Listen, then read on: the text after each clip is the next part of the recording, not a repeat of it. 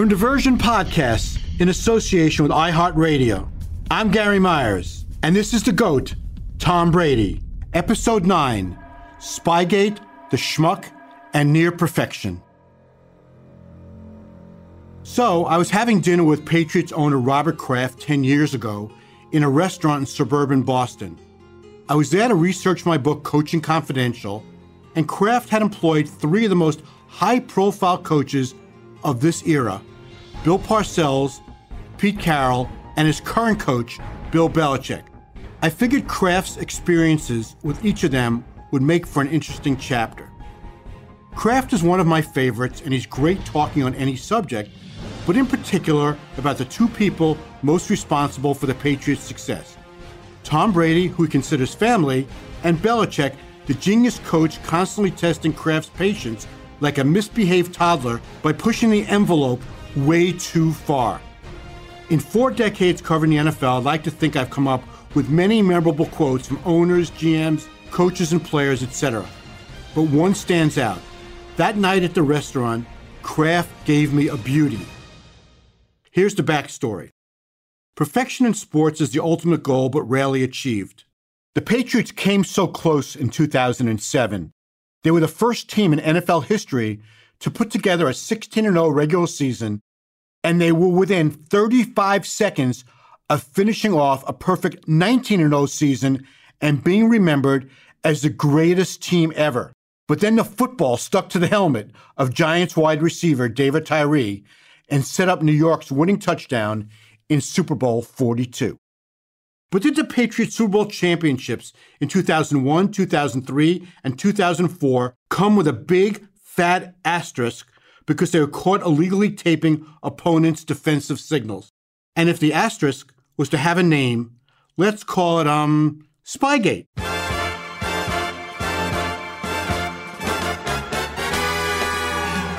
Before I discuss the impact of Belichick playing super sleuth, I want to take you back to the dinner with Kraft. He and I were talking about the humiliating moment when NFL security on a tip from the Jets coach Eric Mangini, a former Belichick assistant, caught a Patriots cameraman taping the Jets' defensive signals in the first half of the 2007 Patriots Jets season opener at Giant Stadium.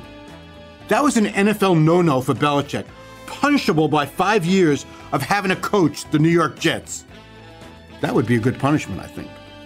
NFL security confiscated the camera and we had ourselves a Spygate scandal. Belichick didn't think he was breaking any rules as long as the tape was not accumulating information to be used in that day's game, despite several league wide emails warning teams not to do it. Belichick's surveillance was deployed to help match up the signals with the defense and then be implemented the next time the teams played. It was later revealed Belichick had been running the espionage ring all the way back to 2000, his first year in New England, and ESPN reported he spied on 40 games. Roger Goodell fined Belichick $500,000, the most ever for a coach. He fined the Patriots $250,000 and took away a first round choice. Kraft was humiliated. I asked him at dinner what he said to Belichick when things finally settled down. Did he secretly discipline him? Did he capsize his boat in Nantucket? No, it was worse. He called him a schmuck. Bill, Bill, how much did this help? Scale of 1 to 100. What do you think you said? Two. One. I said, then you're a real schmuck. Just to repeat, Kraft asked Belichick on a scale of 1 to 100 how much the spying helped. Kraft asked me to guess what Belichick's answer was. I said 2. Belichick said 1. Kraft called him a real schmuck. Think about this. Kraft is a businessman with worldwide enterprises and is now estimated by Forbes to be worth $6.6 billion, ranked number 93 on the list of richest Americans. Belichick had already won three Super Bowls, was already considered the greatest coach in NFL history, and would later add three more Super Bowl titles in a five year period. And here was Kraft telling Belichick he was a schmuck. It's priceless. It just doesn't get any better than that. I dare anybody to ever come up with a better quote. I wanted to leave the restaurant before Kraft realized the gem he had just handed me. But I'm just kidding. It would have been rude to slip out before dessert. To despise taint the Patriots' accomplishments. The Patriots won three Super Bowls before Belichick was caught. He won Super Bowls in 2014, 2016, and 2018 after he was caught. That's three before and three after. My opinion is the taping of the signals helped him more than just one on a scale of 1 to 100, or he wouldn't have been devoting a crew to do the taping and another to decode it. But was it responsible for helping the Patriots win any regular season or playoff games? Well, there's really no definitive answer. Only Belichick and perhaps Tom Brady know for sure. If anybody benefited from knowing what the defense was cooking up before the ball was snapped, it was Tom Brady.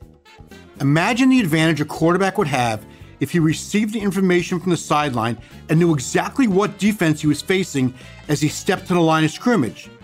It would be the same as something as ridiculous as if the Houston Astros batters knew what pitch was coming. All right, they did. Not surprisingly, Brady rejected the suggestion that he had a competitive advantage. Here's the conversation I had with Brady. I started by asking him if he thought the Patriots' first three Super Bowls were tarnished. I don't think so, one bit. I haven't thought about that in a long time. Yeah. I know even when we went through it, I didn't think about it. You know, our team, you know, being 17 and 0 that year was 18 and 0 before we lost the Giants really spoke for itself. Hmm. But I mean, none of that had any influence to me on any game that we ever played. You know, it was a whole lot of nothing from my standpoint. But so, of course, yeah. so you don't feel you benefited from whatever he was trying to accomplish with the defensive signals or anything like that? Not one bit. I mean, I'm a quarterback. I go up under center. I'm the one that makes every decision on the field. I mean, I didn't benefit from anything other than you know you go out there and you try to do the best you can do. You evaluate what the other team is doing and you make a quick decision. It's I don't think any of that en- ever ended up you know, factoring into anything we ever did. Halfway through the 2007 season, I was talking to Don Shula, the winningest coach in NFL history. The Patriots were 9 0 at the time after beating the undefeated, defending Super Bowl champion Colts in Indianapolis when Brady brought them from 10 points down with just under 10 minutes left by throwing two touchdown passes. Shula told me the Patriots deserved an asterisk if they went 19 0. Same, he said, as steroid cheat Barry Bonds with the home run record. Shula's comments to me in my column created big headlines around the country. For some reason, the national media, led by Mike and Mike on the ESPN morning radio show, tried to cover up for Shula when they had him on as a guest the day my story appeared. Trust me, Shula said it. I taped the conversation. Don never once called me to complain or had one of his friends call me and say I misquoted him. Golic and Greenberg kept trying to convince Shula that he did not say what he clearly said to me. Shula then said on the radio that I proposed the asterisk, which simply is not true. Whatever.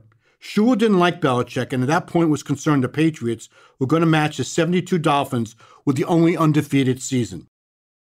The Patriots were caught spying in the first half of the first game in 2007 and presumably had stopped cheating after that.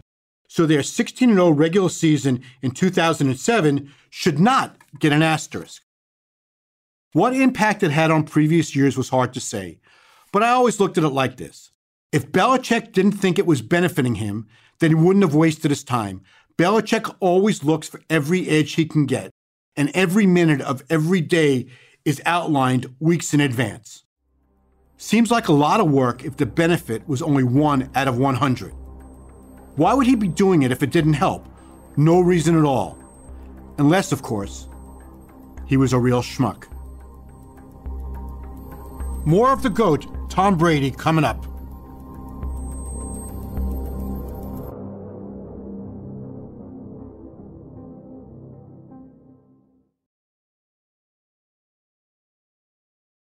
Eric Mangini, the Jets coach, knew from his experience working for six years for Belichick in New England that not much was gained from taping the defensive signals of the opponents, but Eric decided before the 07 opener that he needed to protect his team.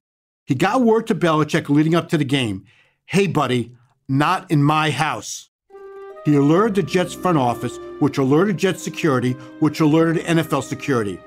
The Patriots were caught late in the second quarter. That's when the spit hit the fan. Mangini once had a close relationship with Belichick. Belichick even read at Mangini's wedding. Mangini gave his son the middle name William. Now he had betrayed his old boss. At least that's how Belichick looked at it. And it destroyed their relationship. Mangini in recent years went on a damage control media tour and said he never expected or intended for this to escalate as it did and embarrass his old boss. He now regrets turning him in. Mangini told the New York Post a few years ago, It wasn't worth it. It wasn't worth it to me personally. It wasn't worth it to the relationship. But just think of how much fun we would have been deprived of if there wasn't a Spygate scandal. Herm Edwards, who preceded Mangini as the Jets coach, knew what Belichick was doing all along and didn't care. He once waved and smiled at the Patriots cameras during a game. He and Belichick were friends, and Edwards thought it was all a big joke. Colts coach Tony Dungy, Edwards' best friend in the NFL, felt entirely different. Dungy also knew what Belichick was doing even before he was caught. Dungy told me that his former tight end in Tampa, Dave Moore, heard about the spying when he played with former Patriots quarterback Drew Bledsoe in Buffalo. Dungy said Moore advised him to change the Colts' defensive signals in the 2003 AFC Championship game in New England. Dungy also became suspicious when the Patriots asked for extra sideline credentials when they played in Indianapolis. When I told Dungy that Belichick had told Kraft that he only benefited one out of 100, this is what Dungy told me. And he's probably right. But one in a game when, when it's close in a championship game, if you can get one signal or one time you know a blitz is coming or one play, that's all you need. So Dungy was not buying that Belichick was compiling these tapes to sit back and watch with a popcorn and a cold soda. It's like, why would you, you know, if you're an Olympic track athlete, why would you take steroids and take the chance? Because the difference between that much is the difference between a gold medal and fourth place. Dungy clearly had no use for Belichick.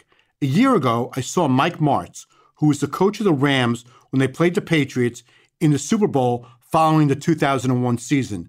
The teams also played a few months earlier during the regular season in Foxborough when Belichick may have been taping the Rams' defensive signals and using the intel to help beat the Rams in the Super Bowl. So I asked Martz when he later studied the Super Bowl tape if he saw any evidence that the Patriots knew what defense was coming. He said he had no interest in finding out. I have so much great respect for, for what they've done. I don't care whether they cheat or not. It makes no difference to me. Because we control what we control. And we are certainly in position to win that game. Whether they did or not, who cares? I don't care. But I do know this. We turned the ball over three times. One was a pick six. We don't do that, we win. That's it. So why would I cry and whine about it? After Goodell handed out the discipline, he said he considered a suspension for Belichick, but felt the fines and the loss of a first round pick were more significant, long lasting, and effective. Belichick issued a vanilla written statement apologizing, but he offered no detail. On the phone, Goodell told Belichick he expected a public apology the next day at his press conference. Belichick was asked a laundry list of Spygate questions by the media the next day and was consistent in his answer. We're moving on to San Diego. That's what I'm addressing. All my energy is on the San Diego Chargers. He never said he was sorry for all to hear. Goodell was incensed. He later told me he immediately second guessed himself for not suspending Belichick. After the season in February, Goodell sent league executives to New England to confiscate the tapes. For some reason, he ordered them destroyed and the corresponding notes that Belichick kept to be shredded. At the very least, he should have shipped them to the Pro Football Hall of Fame in Canton and created a Spygate exhibit. A few months after the Super Bowl, at the NFL's annual meetings, which in 2008 took place in Palm Beach, Florida, Kraft stood up before the owners and gave an impassioned three minute apology. Belichick then asked if he can have the floor. He insisted he was not aware he was breaking the rules and never took the information from the current game and applied it in that game. In any event, the owners passed a rule that had been voted down the previous two years and now allowed defensive coaches to send the signals through radio transmission to the helmet of a designated defensive player, not unlike the plays being relayed to the quarterback. That officially ended any chance of spying. After he was punished, Belichick took out his anger on the rest of the league for the final 15 games of the 2007 regular season. It was the best of all of Belichick's teams, which came in handy as he decided his revenge on the rest of the NFL would be to run up the score.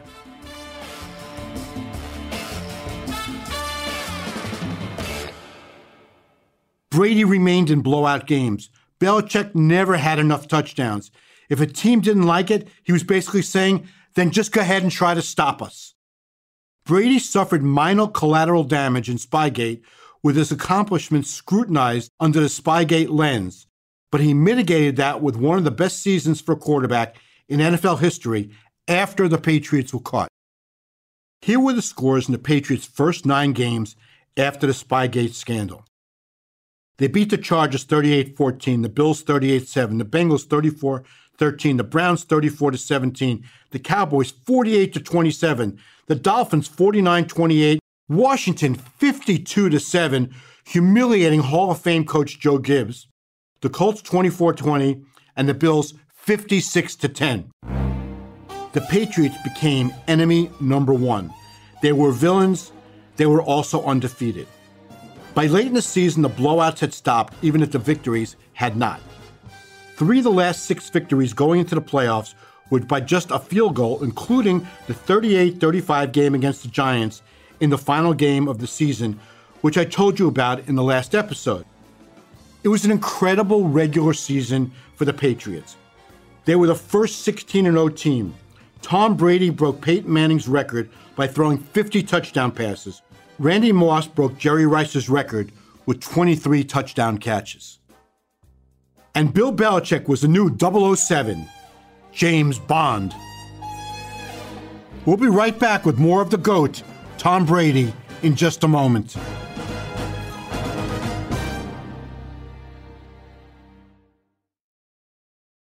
Now is on to the playoffs. The Patriots beat the Jaguars 31 20 in the divisional round and the Chargers 21 12 in the AFC Championship game to get to Super Bowl 42. Meanwhile, in the NFC, Tom Coughlin's plan to play the Patriots tough in the final game of the season to create momentum for the Giants going into January worked to perfection. The Giants beat the Bucks in Tampa, they beat the number 1 seed Cowboys in Dallas, they beat the number 2 seed Packers in overtime at Lambeau Field on a day when the temperature kickoff was minus 1 and the wind chill was minus 23 degrees. Coughlin's face turned all shades of red. It took two weeks to defrost. I was in Green Bay that day, and it's incredible that a game was even played.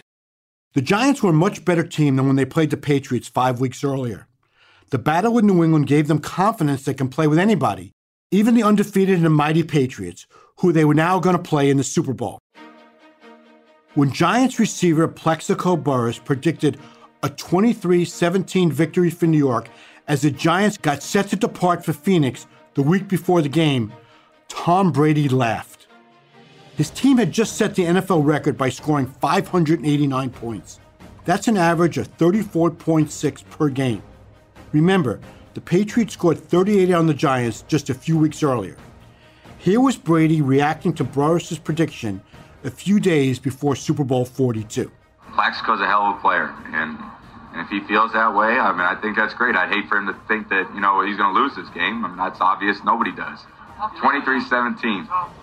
I wish he said like 45 42 or something like that. At least, at least he gave us a little more credit for scoring a few points.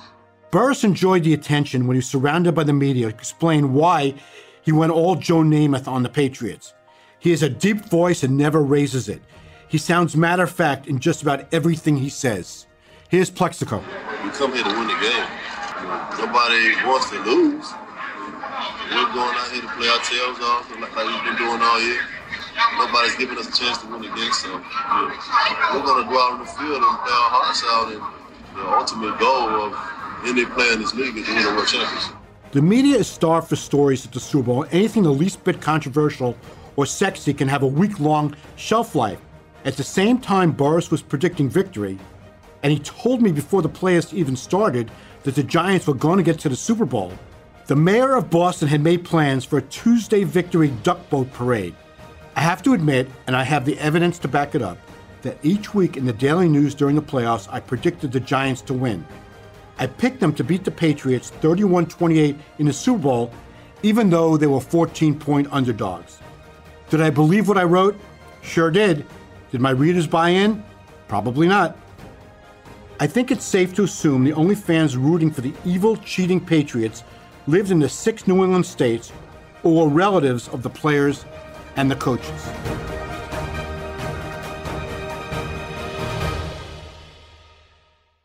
The Giants played even better in the Super Bowl than they did against the Patriots on December 29th when they lost by just three points and nearly ended the undefeated season right there.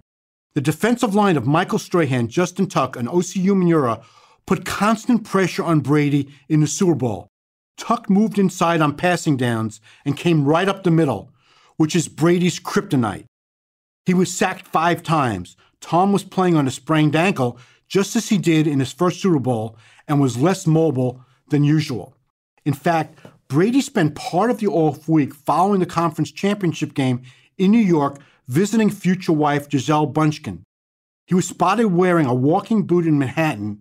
He had injured his ankle in the conference title game, just as he did six years earlier in his first Super Bowl season. About 40 reporters and photographers were waiting for Brady when he returned from the East Village night spot at 4:30 in the morning. It's okay. It was the bye week. He can do what he wants. He declared they would have to carry him out on a stretcher to miss the Super Bowl. The game was intense, one of the best I've ever seen. Every play counted. The Giants defense, just as Burress predicted, shut down the New England offense. But when Brady connected with Randy Moss on a six yard touchdown pass, the Patriots had a 14 10 lead and were just 2 minutes and 42 seconds away from perfection. Strahan walked along the Giants' sidelines, imploring the offense to believe the final score was going to be 17 14. It took one of the true miracle plays in NFL history to beat New England. The Giants had a third and five at their 44 with 115 left. Eli Manning was in the shotgun, but the pocket quickly collapsed. He was stuck in the middle of defensive lineman Richard Seymour and Jarvis Green and linebacker Adalius Thomas. Eli was never nimble, and all three Patriots were grabbing at him. Green got a hold of the bottom of Manning's jersey and was pulling it as Eli fought to work himself free. He was on the verge of being ruled in the grasp by referee Mike Carey, who came so close to blowing his whistle. Maybe he was giving Manning the benefit of the doubt to free himself up because it was the final minutes of the Super Bowl. Maybe it was because Manning managed to keep his feet moving. Brady was on the sidelines. Did he think Manning was in the grasp? I mean, it's a it's a judgment call. I mean, we obviously didn't have him. If we had him, you know, we'd had him. So it was just once in a once in a lifetime plays. You know, so you just say, you know what, that's the way it goes, and well, there's plenty of other things we could have done to help ourselves. You know, if it comes down to one of those plays, it does. But you know, we we still had a pretty good chance to beat them. Eli backpedaled and rolled to his right, and then committed the cardinal sin. He threw right down the middle of the field, the most vulnerable spot to be intercepted. Tyree was running a post pattern. Eli lofted it high, and Tyree had safety Rodney Harrison on his left. As Tyree grabbed the football, Harrison took a swipe and tried to knock it out of his hands. No luck. Tyree was a little used receiver who made the team year after year because he was one of the best special teams players in the league. In the Friday practice two days before the game, he dropped just about every pass thrown to him. But not this time. He elevated and literally pinned the ball against his helmet. Was his helmet lined with Velcro? Is that against the rules? Velcro gate? Tyree managed to cradle the ball against his head and take it to the ground without losing control for a 32 yard gain to the Patriots 24. For a brief moment, he had only his right hand on the ball. As soon as Tyree came down with that ball, the Giants knew they were going to win. I ran into Tyree at Eli Manning's retirement press conference this past January, and we reminisced about his incredible catch that destroyed the Patriots' undefeated season. Was there anything that you can remember that was going through your mind as you had the ball at the top of your head and you were falling backwards? Yeah, no, I, I remember vividly, man. I remember actually going up, feeling for the slightest second having two hands on the ball, but in my head I was I was preparing and bracing for contact. I I wouldn't be open long, and it came immediately. And all I knew was from the moment it hit my hands, I had it, and I just wasn't letting it go. I didn't know it was on my helmet. I had no knowledge other than the fact that I got it and I remember as I'm falling back to put my other hand back to secure the balls. By the way, the helmet catch turned out to be the final catch of Tyree's career. Four plays later, Plaxico Burress lost cornerback Ellis Hobbs on an inside out move, and Manning lofted the ball to the left side of the end zone for the easiest touchdown pass of his career. Brady had one last chance. He got the ball at his 26 with 29 seconds left. He had all three of his timeouts. He threw an incompletion, was sacked for a 10 yard loss, and then couldn't connect on two long passes downfield to Moss. The Giants came streaming onto the field. Brady was stopped. The perfect season was now imperfect. To this day, the loss still haunts Tom Brady.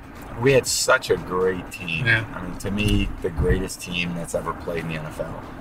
I mean, we won so many games against the toughest competition that year by big margins. I mean, we had some like Wes Welker and Randy Moss Mm-hmm. in the primes of their career at the same time, uh, along with Jabbar Gaffney. We had a good running game, a great offensive line, Rodney Harrison and Tedy Bruschi.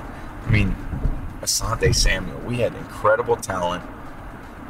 I mean, we our offense was so prolific. I mean, it was it was an incredible year. And then to lose, we lost to a, to a really good football team who played really well that particular Right. day. And, you know, it took some pretty great plays to beat us. You know, I, I remember after the game, like, you know, I was trying to think, like, man, am I dreaming? I mean, is this and that? Let me wake up mm-hmm. and then start the day over Yeah. because I just didn't think, you know, we could lose. But, you know, that's, that's what sports are all about. Don Shula no longer had a campaign for an asterisk. The 72 Dolphins popped the champagne.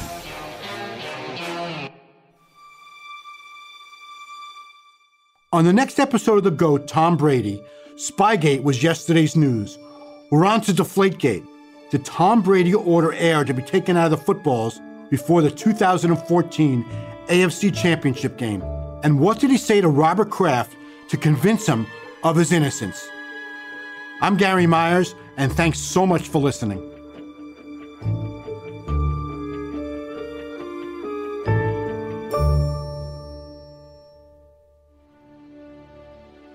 The GOAT, Tom Brady, is a production of Diversion Podcast in association with iHeartRadio. This season is written and hosted by me, Gary Myers. Executive producers Scott Waxman and Mark Francis for Diversion Podcast, and Sean Titone for iHeartRadio. Story editing by Scott Waxman with editorial direction from John Tuttle. Editing, mixing, and sound design by Mark Francis. Archival research by Brianne Murphy. Verna Fields is our technical producer, and our Director of Marketing and Business Development is Jacob Bronstein. Special thanks to Oren Rosenbaum at UTA. Find Diversion on Twitter, Instagram, and Facebook at Diversion Pods. And let us know what do you think of the show? Send us your questions, your comments, and even your critiques. That's Diversion Pods on Twitter, Instagram, or Facebook. For more podcasts from iHeartRadio, visit the iHeartRadio app, Apple Podcasts, or wherever you listen to your favorite shows.